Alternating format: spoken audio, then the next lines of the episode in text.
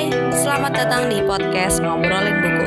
Sebuah podcast yang menjadi wadah bagi saya dan teman-teman Untuk berbagi hasil bacaan buku, pengalaman, pesan, dan kesan. Episodenya akan terbit sesuka hati admin. Hehe, selamat mendengarkan. Halo, Assalamualaikum warahmatullahi wabarakatuh. Selamat pagi, siang, sore, dan malam Tergantung kamu yang mendengarkan Selamat datang kembali di podcast Ngobrolan Buku bersama saya Zahra Nafisah. Hmm, akhirnya uh, aku bisa rekaman lagi nih di episode ini setelah beberapa bulan, mungkin tiga bulan ya mager banget ngurusin ini. Meski sebenarnya aku tetap membaca buku, tapi ya nggak semuanya aku rekam atau aku tulis reviewnya. Oke, di episode ini aku membahas novel terbaru karya Andre Hirata yang berjudul Brianna dan Bottom Wise.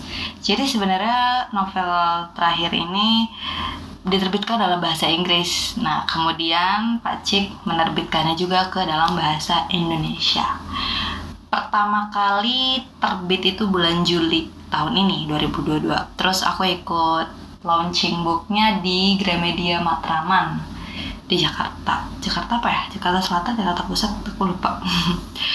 Terus di dalam buku ini tuh ada 51 subbab dan um, warnanya tuh covernya merah full gitu. Kayaknya ini memang karena isinya petualangan ya yang menggambarkan keberanian. Enggak sih aku nebak-nebak doang.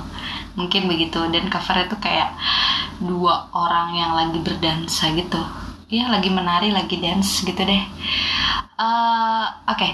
Jadi novel ini di 51 subbab ini menceritakan tentang dua detektif swasta yang namanya Brianna dan Bottom Wise ya yang dijadikan judul ini yang melakukan petualangan pencarian gitar seorang musisi ternama di Amerika Serikat.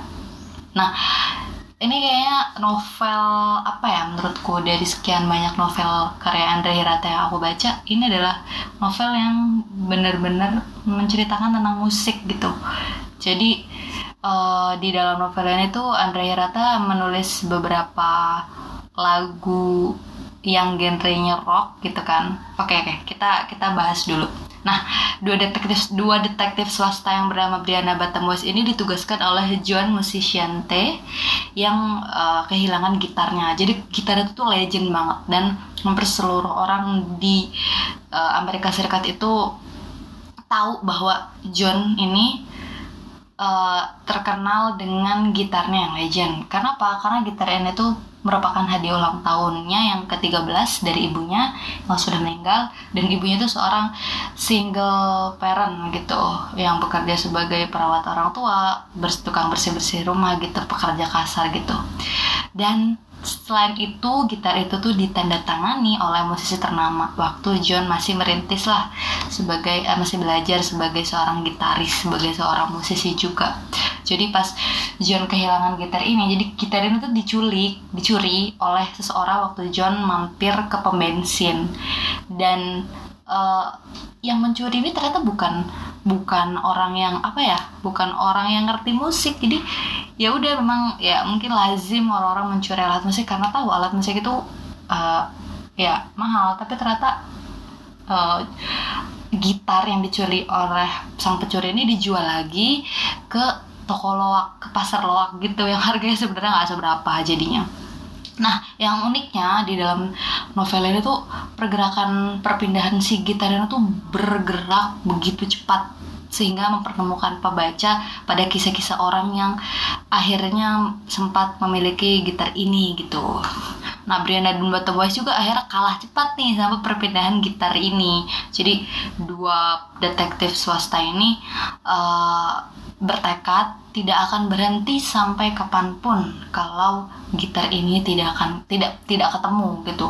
Ternyata gitar ini jadi di buku ini tuh udah kayak digambar apa ya semacam denah gitu loh denah perjalanan si gitar dari Amerika ke setiap dermaga-dermaga ke setiap uh, penyeberangan penyeberangan kapal sampai ujuk-ujuk di Jawa di Sumatera sampai ke Belitung gitu uh, singkatnya akhirnya ya gitar ini sih endingnya ketemu tapi di di perjalanan uh, gitar ini yang kemudian bikin pembaca sepertinya akan merasa wah gila banget nih gitu. Kalau menurut saya kayak out of the box juga gitu loh cerita ini menurut saya gitu. Dan uh, beberapa kali gitar ini dimiliki oleh beberapa orang yang tepat gitu untuk memilikinya. Tapi ternyata nggak nggak bertahan lama gitu. Seperti ya anak-anak remaja yang seorang anak remaja yang senang banget dapat kadi dapat kado hadiah ulang tahun berupa gitar si John ini. Kemudian dia ngerasa kayak ada ruh gitu loh di dalam gitar ini. Dan ini tuh bukan gitar yang bukan gitar orang biasa gitu. Terus uh, Pak Ci juga di sini tuh menuliskan beberapa lagu yang genrenya rock gitu. Ketika misal orang latihan dengan gitar terus uh, ditulis misal ada beberapa lagu dan dan saya memutarnya mencarinya di YouTube gitu. De apa beberapa lagu yang ditulis di dalam ini. Misal kayak The Turning Point punya Toto itu ternyata band band apa ya uh, penyanyi atau band ya saya lupa sih di yang di era uh, berapa? Berarti era 50-an era 40-an gitu. Yang ditulis oleh Pak Cik. Nah karena uh, Andre Hirete ini punya apa ya punya ambisius gitu punya kecintaan pada musik rock yang besar kayaknya sih. Sehingga um, menuliskan novel ini tuh dengan seperti menggambarkan atau menyalurkan kesukaan dia terhadap musik terutama Melayu dan rock gitu. Terus juga ada lagu kayak misal uh, si apa anak latihan band ini lagi nyari eh lagi memainkan lagu kayak uh, Can't Stop Loving You Van Halen kayak gitu deh. Pokoknya banyak beberapa lagu yang sebenarnya ih ini lagu kayaknya uh, penasaran deh. Ya udah saya saya cari gitu. Nah di dalam novel ini tentu ya Pak Cik selalu mem, mem, apa me, menyisipkan cerita-cerita kehidupan cerita tentang kebahagiaan-kebahagiaan yang sederhana gitu.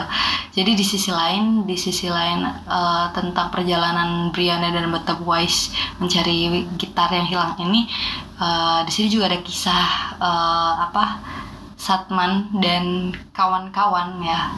Satman itu nama nama nama orang dalam nama dalam nama dalam toko ini itu kayak bikin uh, grup band Melayu yang udah dicita-citakan gitu sejak SMA dan akhirnya kesampaian gitu di usia 30-an dan ya sebenarnya yang mereka cari itu bukan bukan ketenaran sih tapi keasikan mereka kegemaran mereka terhadap musik.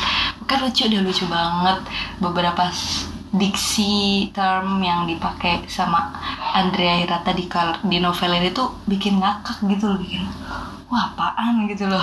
Ya ya kalau misalnya teman-teman udah pernah baca karya Andre Hirata yang lain pasti tahu ya gimana karakter di setiap karya tulisnya.